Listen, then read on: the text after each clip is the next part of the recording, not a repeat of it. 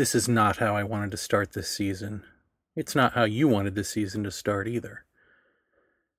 I wonder if the word season itself is going to become antiquated as the years go on. And even though we're talking about seasons in terms of a podcast, will it be like records? You know, remember when people used to listen to records? Yeah, yeah, I know they're kind of fashionable again now, but they'll go back out of style, and then everyone will be like, huh, why are we using the word record? Well, season is a lot like that, isn't it? Because we don't have seasons anymore. That's becoming clear. It's all just a bunch of, well, we'd call it chaos, but really, Earth finding her balance again. Which may not include us, since we tend to be the culprits behind her imbalance in the first place. It's funny how quickly, even before I've started this show, how quickly the moral to the story in terms of global climate change, global warming, how it's become irrelevant. I mean, this is going to be a story about Maui, and the story is supposed to be how it's a microcosm of what's happening with Earth as a whole, and how what's happening on Maui is coming soon to a town near you. But we already know that because California just happened right? The hurricane rolling through California with the floods and the whole thing. So I think we get it now, even those of us who really don't want to. Of course, there are always going to be those who are just going to call it, um, you know, Project HAARP or some form of weather control laser satellite technology from either our country or some nefarious other country. Anything to not be us, anything to not take responsibility for what we are and what we're doing. But let's go to Maui. Let's go to Lahaina. As you probably know, Lahaina was uh, a, a town in Maui that uh, was of historical significance because it was sort of the seat of um, King Kamehameha after he unified the islands and all of that. Or maybe you just know it as a quaint little tourist attraction. I've seen both both of those takes in the the mainstream media. And of course, nothing angers a Hawaiian more than referring to their historical sites and or their sacred sites as tourist destinations. And yet there it is. We continue to do it. If any of you listen to Paratopia. I don't think the episode has come out yet on the re release of the episodes. But if you're an old school Paratopia listener, maybe you'll recall my friend Paul uh, from high school who did a roundtable, I think, chat episode on our Ouija board experiences from back in high school. Well, Paul and I have been friends since high school, as I say, to this day. Um, he and his wife Alice were on vacation, not on this island, but on Maui. In fact, they were vacationing in Lahaina um, when it was ablaze. And it was even more horrifying than I think I could imagine because every level of it feels like it could be its own horror movie or intro to one at least.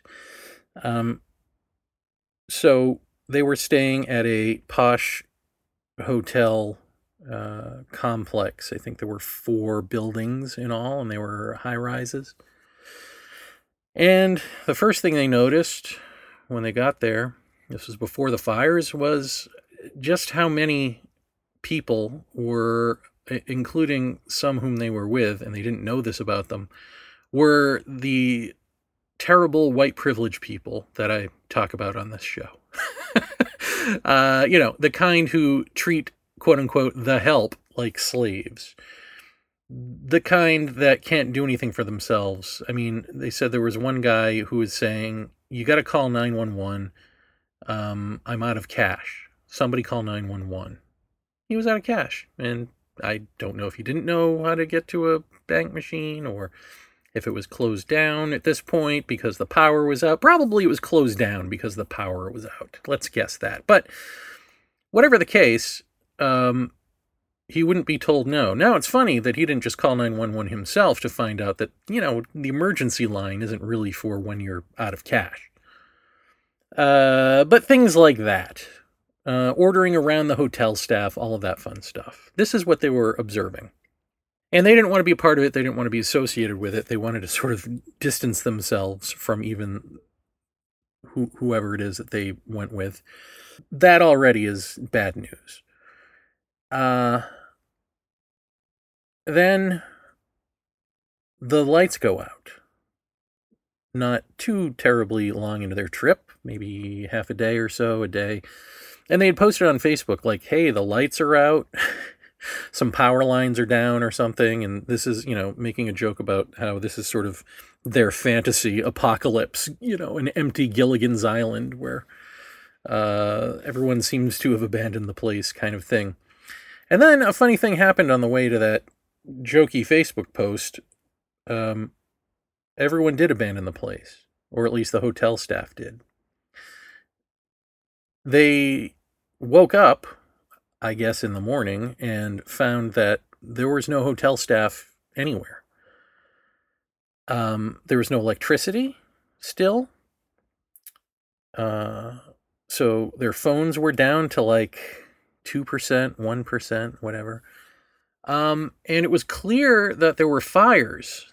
They could see fires in the distance. And they thought, okay, what do we do? Now, w- nobody knew this about them on the outside world because they had lost electricity, they had lost the internet. So that was the last Facebook post, was the one joking about how they died and gone to heaven. And they almost literally did. Um, it was almost literally not a joke. Um, but we didn't know. So that was the last contact anyone had had with them was that Facebook post in quite some time, which is odd because they're, you know, pretty good at keeping up on Facebook posts, especially when they're on vacation. But what was happening with them was they were abandoned there in this place they'd never been with all of these privileged people, realizing that they were up on whatever floor, uh, and there was seemingly no fire escape, no safety exits that they were shown. There was a diesel operated elevator, one diesel operated elevator. This is Hawaii, folks. You know, these are the building codes, uh, supposedly. Who knows? Who knows what the building codes are compared to paying off the building inspectors? You know, like this is Hawaii. So they knew that they didn't want to be up there if there was going to be a fire, but they knew that they didn't really want to go anywhere because what if they weren't counted? What if, you know, uh, rescue has to be coming, right? But they also didn't want to be with these these terrible people who were now complaining to, I guess, the ether, since there was no hotel staff to complain to, that the pool heating wasn't working because, you know, the electricity's out. So the pool wasn't being heated properly, and they were complaining amongst themselves about this. Soon it would be well heated, but they didn't know that. So Paul and Alice, after many, many hours, decide okay, this fire is getting closer. No one's coming. We got to get out of here. Um, there were people that didn't belong to the hotel coming into the hotel and they weren't sure if these were people losing their homes and stuff because it was pretty obvious what was going on out there and they weren't sure if it was people like displaced um, locals or if they were looters and they certainly didn't want to be there with the white privileged people when the looting was going on so they decided they got to get out of there they had a car, they had gas, they realized that was a commodity. For some reason, they didn't have food and they didn't have water. Um, none of the water was working anywhere. And I've never been to Maui, but apparently there's one main road all around the island. And you can, so from where they, they were positioned, you can either go the sort of direct way, which was blocked off uh, with blockades by police and stuff, um, or you can go the absolutely crazy way, which is like sort of a, I guess, a twisty, turny. Um, you could accidentally drive off a cliff on your best day kind of drive. No guardrails kind of drive. Um, and everyone thought, okay, you're crazy for doing that. But they're like, no, we're going to do that. Now, their their friend who they were with had heard, and it's true, that the Sheraton Hotel, if you could get to the Sheraton Hotel, they were going to start busing people to shelters. But again, they didn't know that that was true, and they didn't particularly want to be with the complainy privileged people. So they decided to part ways and take their chances on the twisty turny. And so they went out into the fire and they drove through it and they saw not one, not two, but three fire tornadoes. Um, everything up in flames all around them, of course. They didn't know where they were going, they just knew they didn't want to be there. And they ended up uh, in a Walmart parking lot. There was a Walmart parking lot on the island that was being set up as an impromptu um, shelter, but this isn't that Walmart. This was some other Walmart.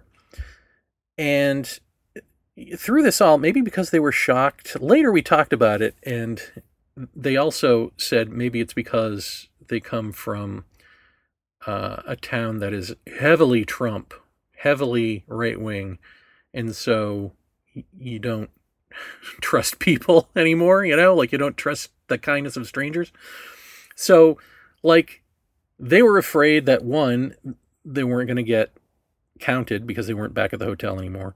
But two, that if they got caught driving, that somehow it was illegal to be driving and, and they'd be thrown in jail. And three, you know, they didn't want to ask for help because they didn't trust anyone. The looting and the, you know, all of that sort of apocalyptic danger fear comes to the forefront of like, oh God, what's going to happen to us? We're all we have.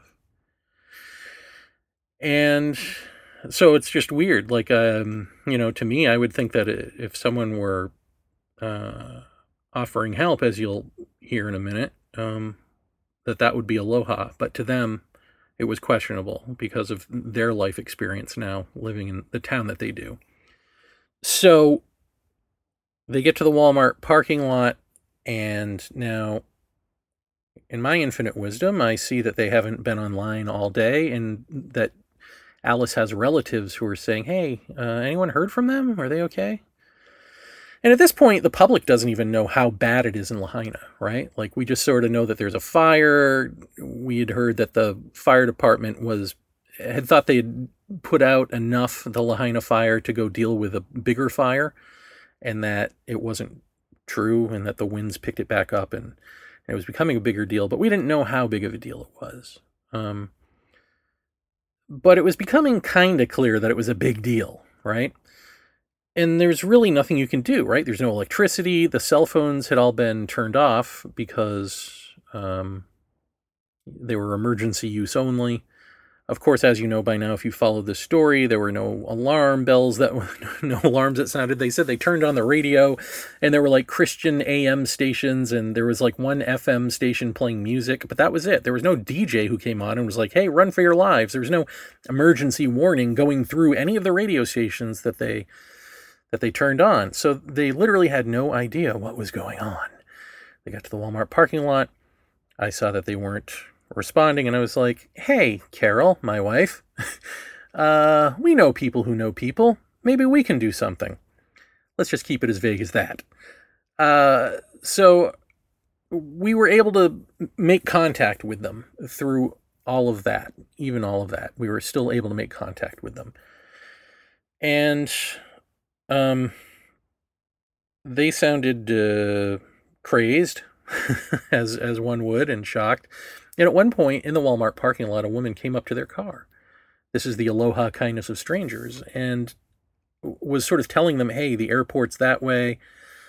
Are you guys okay?" And they were like, "Yep, we're fine. Nope, no problem. We're good. Thanks." Like total distrust that that this that they a weren't going to be in trouble for parking in this Walmart parking lot, or b that this was a stick up of some sort, you know.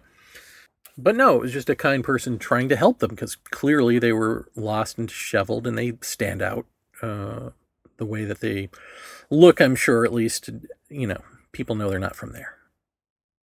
So, like I said, we were able to get in contact with them enough to um, buy them a plane ticket here. They asked if they could come stay with us and decompress and then go back home. We live on uh, the island of Hawaii.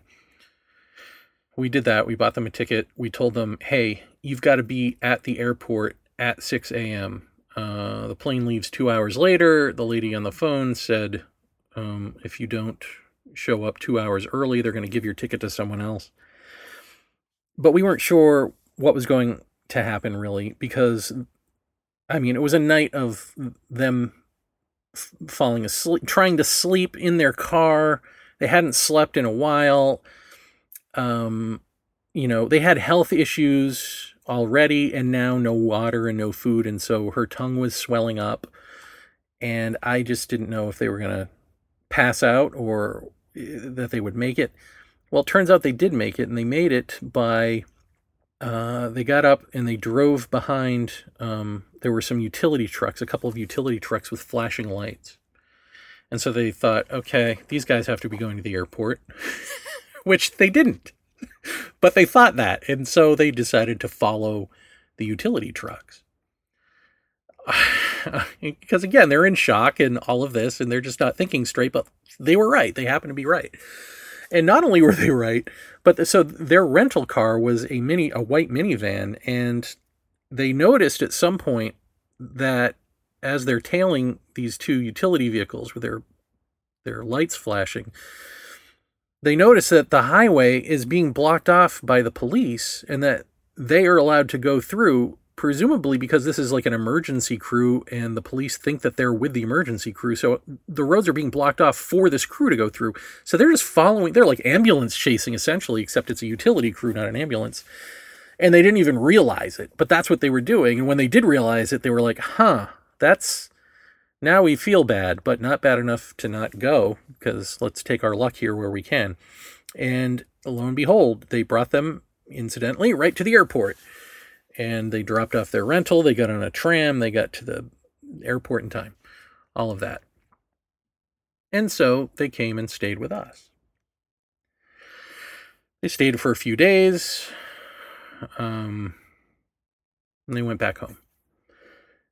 Now, of course, we know just how devastating that fire was. Lahaina is gone.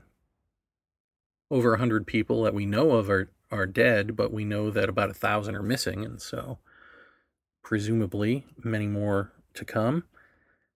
We know about all the lack of responses that happened uh, that are kind of confounding, but not really if you live in Hawaii. Um,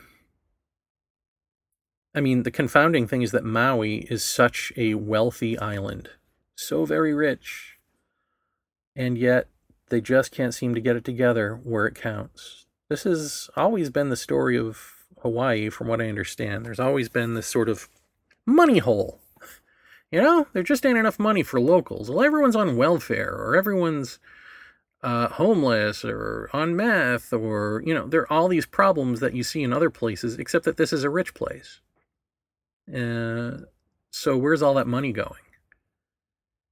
Um, there's that. That's one issue. Um, the other issue is that uh, one of the issues of climate change that needs to be dealt with because we hear about like you know in terms of air pollution or car emissions oil all that sort of stuff is the big uh, culprit changing the gulf stream and you know, melting the ice caps and all of that. And all of that is true. Also true, as we see in Maui, is that when colonialism came to the islands and the sugar plantations and all that fun stuff, um, Lahaina used to be considered the Venice of the Pacific. So it was very watery. There was a waterway going through there. There were breadfruit trees. All of all it was lush and watery and green. Uh, and then the plantation owners, the I'm assuming other farmers and also the hotels, had the water diverted to their their crops. And so it dried up. And of course, for the cattle and stuff, they brought in this tall guinea grass, you know, that grows 10 feet tall. So it's dry, it's tall grass, it's paved, you know, these towns. Um, it's a wildfire tragedy with wind waiting to happen. And this is the story all over the world. We see this in California, we see this, we see it everywhere.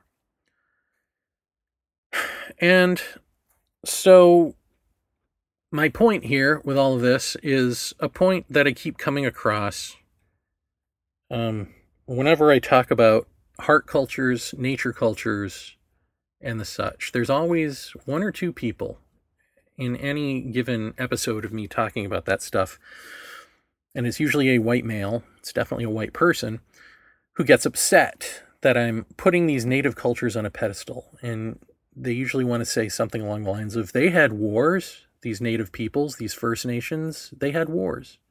They had slavery.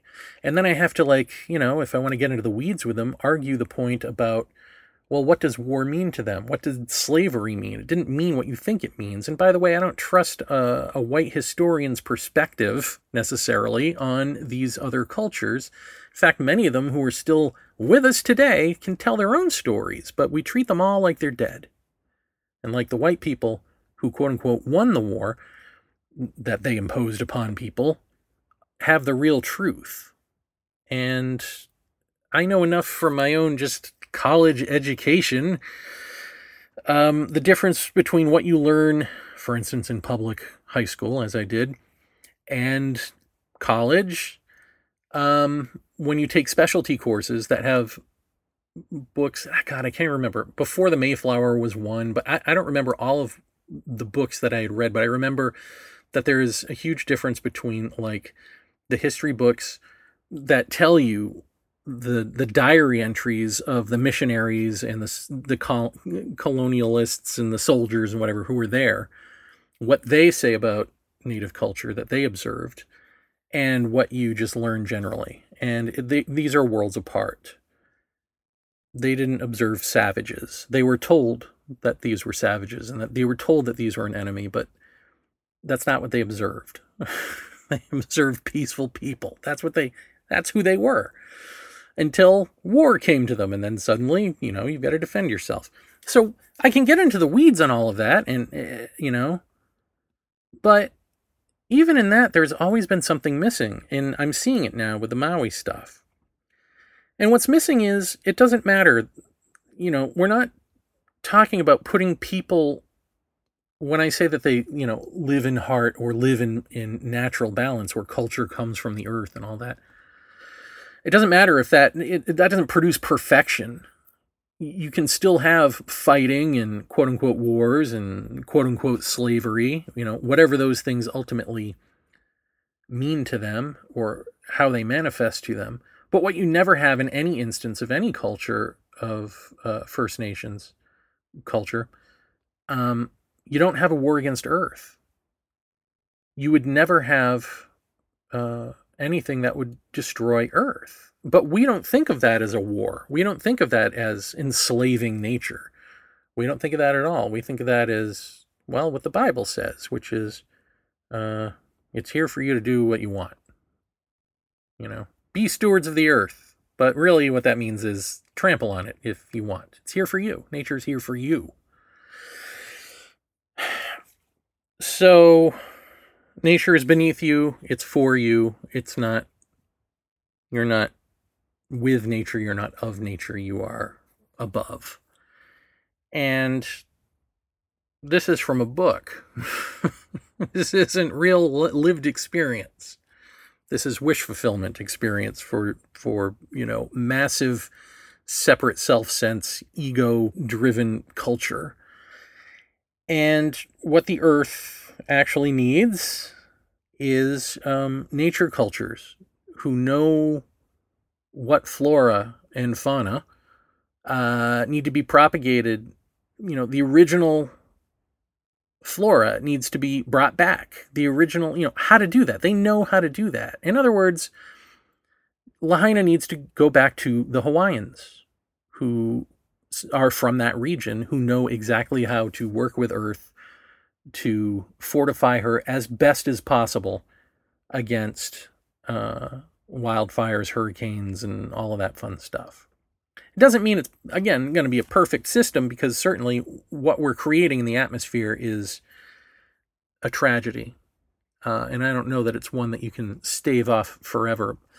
But maybe, I mean, maybe if all of Earth went back to the native peoples, including Europe, you know, back to, I'm sure there are people in the various um, countries in Europe uh, who are of the original mentality that uh, have that knowledge handed down to them, who would know how to work with Earth to. Uh, or maybe it's just a conversation with the trees away, you know, like one sitting down with the trees and really asking them, what do you need, and listening and being open to feedback.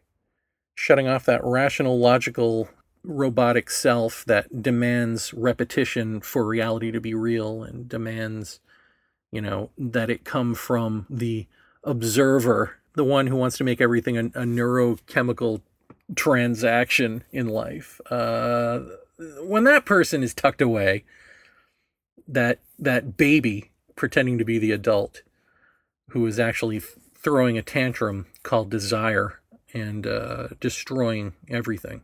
When that person is tucked away and the natural person comes out, um, what happens? Is there an intuitive understanding and knowing of how to care for and with Earth uh, that puts her in balance and sort of immediately reverses all of this? I'm going to go with yes. Not that we're going to do that, but that's what we need to do. And so that would be my answer to anyone who says, oh, you put these native cultures on a pedestal, blah, blah, blah. No, what I do is I recognize that there is a healthier way to be. And that doesn't mean it's perfect and that doesn't mean it doesn't have its problems, but it does mean that you that that those cultures would be allowed to work out their problems a lot longer than we're allowing because they would never destroy the earth. And I know, at least in terms of Hawaii, there are conversations going on locally in uh, in Maui about the restoration of Lahaina. That it's not going to be more hotels, more tourist trap stuff. That they there's the recognition that they need to return Lahaina to her pre-colonial state and they can do it. But it's interesting to me also this microcosm that Maui is, you know, in terms of those people who say, oh, you know, you're putting these cultures on a pedestal and blah. You know, and it's always, again, it's white people, it's usually white men. And I don't know if it's ever not been white men I've been confronted by. But they do it like as if, you know, like they're the ones who are saying the thing that's true, you know? like they're braving it to be because, you know, it's illegal now to care about white culture and put that on the pedestal. And so they're going to take it back because they know that this is true. You know, there's value to what we are as white people. Blah. And, you know, with that comes, of course, the notion that all of this stuff we're talking about in terms of persecuting these cultures is in the past and it's not our fault, right? We always hear this with African Americans, you know. I wasn't a slave owner. I didn't do that. I didn't, you know, that's all in the past. Why can't they just get over it? And then you've got to, you know, well, because you still have the white privilege that uh, you were afforded from those actions uh, that are, in, you know, institutional racism is a thing, people, and blah, blah, blah. But here you actually see it. I mean, if not for the fact that I think Hawaii still has its own oral traditions and handed down knowledge that had not been cut off by missionaries. I mean, essentially, colonialism happens, missionaries come, they make Hawaiian culture on all the islands illegal. It's illegal to dance your dances and chant your chants and be Hawaiian. You've got to be literate. You've got to be literate through reading the Bible, and you got to be Christian. And you so your knowledge goes to books. Well, as we see in Lahaina, um, the library went up in flames all of that knowledge goes up in flames. It doesn't go up in flames if you have an oral tradition, but the superiority of, uh, you know, being literate um, demands that you don't remember anything. You use that memory for something else. like, I don't know, uh, video games. I don't I don't know what. Uh, but it's Hawaii, and so despite all of that stupidity, um, there there are the traditions handed down orally, and it is kept alive through all of that. And I suspect in a lot of cultures, uh, First Nations cultures, that that has happened too. You know, they've been boarding schooled to death, but not really. They still have their grandparents who taught them. Uh, I suspect that that's true in a lot of cases. But again, here we are in a situation where even the firefighters say they didn't really have water. I mean, all this water is being diverted to where? To hotels, to farmland, to, you know, we're talking big ag crops and the such. Not sugar plantations anymore, but whatever has taken their place. The water's diverted. And now, of course, thanks to this fire, the water is polluted and you don't want to drink it or touch it. Is that not war on the earth? Is that not a form of enslavement, a form of racism? I mean, within a day of people in Lahaina losing everything, including loved ones, everything, their houses, their all of that stuff, and the loved ones and the uncertainty, uh, maybe their friends, all of it they lose everything, and not with not one day goes by where realtors from the mainland or wherever aren't calling them and offering them money for their land. Uh, the buy up begins, and then the governor has to step in and say, "Oh, we're not going to allow that to happen. Don't worry, we're not going to allow that to happen," which is great, and I hope that that's true. But the fact is, in this culture, that's capitalism. It's vulture capitalism. It's capitalism it's capitalizing on other people's misery and suffering. It, it doesn't matter. Capitalism doesn't care if you're happy or sad. Capitalism just cares that the capitalist is making more and more money, buying up this land for cheap, building the big resort or the whatever, and making money off of it. That's what capitalism is. That's what this culture would do if this culture had its way. But there are Hawaiians pushing back and saying, we're not taking that anymore. We're going to reverse engineer this engineered place back to its proper balanced proportions before you got here and screwed with it. This is the new quote unquote battle moving forward is going to be between land developers and caretakers of Hawaii. And who do you want to win? Can Hawaii afford for the Hawaiians to lose again? No. There's one possible remedy to this global crisis, and it ain't more development for money. Quote unquote development. The destruction of land for people stuff that makes somebody money who's not you. I want to wrap this up by exposing one more blindness, because that's really what this is about. It's an episode about our own blindness. And there's one more element to it, which is I had a, a close relative phone me up. I can't remember if this person called me or I called her uh, originally, but it was when Paula and Alice were here. But anyway, we, we talked when Paula and, Al- Paula and Alice were here and um, told her what was going on with them and what was going on in our, our lives and all this.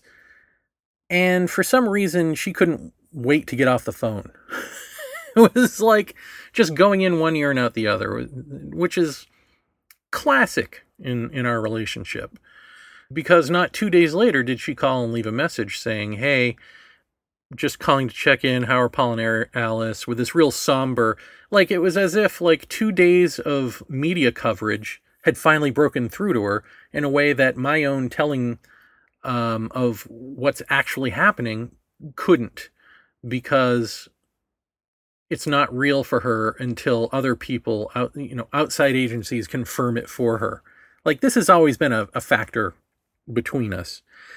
And so when I talked to her a couple of days after she left that message, because I was a little bit busy, um, I got a little peeved at one point uh, because she asked me, How do I feel about what's going on in, in Lahaina?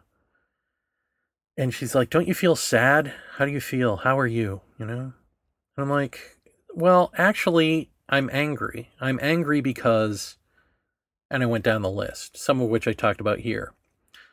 Um, but basically, the lack of response, the lack of any sort of, in this rich place, you know, any sort of infrastructure response, no police coming to the hotels, no, no, you know, unified warning of any sort the diversion of water, the, you know, that Lahaina isn't what she used to be, and that's kind of why this is happening there, and how that's the hidden story of global warming, not just what's going on with the warmth, but why these fires can take off because the lands have been changed and, and decimated in many cases and you know turned into dry lands these once fertile places for money and you know all of this stuff the, the oligarchy stuff.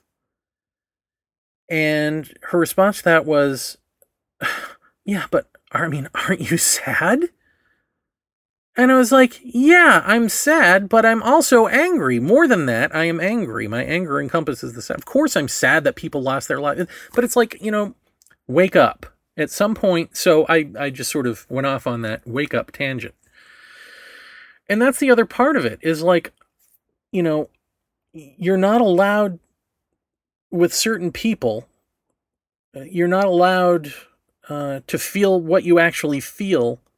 It's got to be this shallow, mm, aren't you sad about it? And let's go back to life. You know, because one of the things that I had mentioned too was I, I had started saying, like, you know, like Oprah came, Oprah Winfrey, with her cameras, of course. You know, she's going to give, I don't know what, food, clothing, something. You in a house, and you in a house, and you in a house. No, she didn't do that but she's doing all this sort of look at me, I'm charitable Oprah stuff uh, with a camera. And it's like, you're a billionaire. If you and a couple of billionaires, instead of like hmm, getting together with some musicians and doing a charity thing to raise money from common people like us, when you're the billionaires, uh, why don't you just get together with a couple of billionaires who have, for instance, taken over Hawaii, like, uh, you know, the guy who runs Facebook, for instance? And start giving back some of those billions. You know, it won't take that much.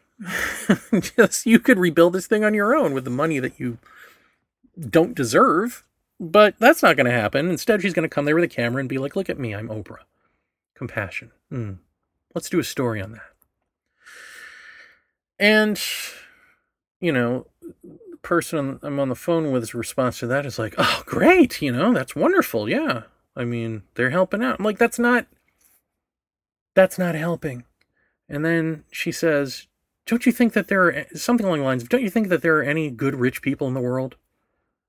And I'm like, Are you seriously siding with rich people in this time? Like, I get what she's saying. She's trying to be optimistic. Like, look, every little bit helps. And look, there are some rich people. Just take the crumbs that you're given. You know? The old liberal fallacy. Take the crumbs that you're given and be thankful. And we can't afford to do that anymore. We can't afford to have that mentality of like someone else will take care of it or the least amount of help is good enough.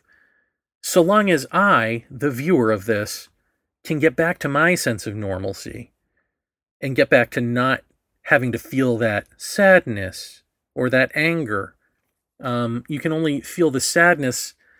It's only compelling for a little while, that sadness and feeling just the sadness for the the lives lost uh of course that's necessary but it's also necessary to see the systemic not just failures but actual successes um, that have gone into this. What one might call evil but of course we don't. Uh, we call it successes that have gone into this structure that was paradise, quote unquote, paradise for outsiders, which became a hellscape for locals. and for everyone in that moment. I mean, there has to be something more than just. I mean, there has to be something more than anger, too, but there has to be something more than just, ah, oh, don't you feel bad? Ah, oh, good, the rich people are doing something about it. Ah, well, on to the next. There is no on to the next. This is perpetual. There are no seasons anymore, folks. This is, we're in the one big season. That love of repetition that scientists have, that's going away. We're in the topsy turvy world. It's not even chaos, it's just fire and brimstone. It's what we've wrought. And we don't have to. Now, ultimately, as you know, if you've listened to this show before, even the mind that is in balance with Earth, that can rescue us from this damage that we're doing, um, even that isn't enough ultimately, or you know, it's it's enough for now. It's enough to sustain us while we figure out the next piece of us, which is wholeness beyond even that, that which transcends and includes even that uh, being with Earth. Right now, we're in the unhealthy separation, the divorce from Earth. We are the gods of the Earth. Uh, and when that childish fantasy dies away, if we're not extinct by then, we will go back to being adults and saying, no, no, that's not true. We are with Earth. And then there's also the I am experience. I am that, the universal consciousness, which cannot be relegated anymore to a wise person in the village. Uh, it can't just be the shaman, it can't be the medicine person, or whatever the word is, you know, the kahuna. It can't just be the specialist who understands that through direct experience. It's got to be all of us. But alas, we're not even healthy enough to give ourselves enough time to ponder that. Too busy capitalizing on our own death, which is meaningless, except if you're insane.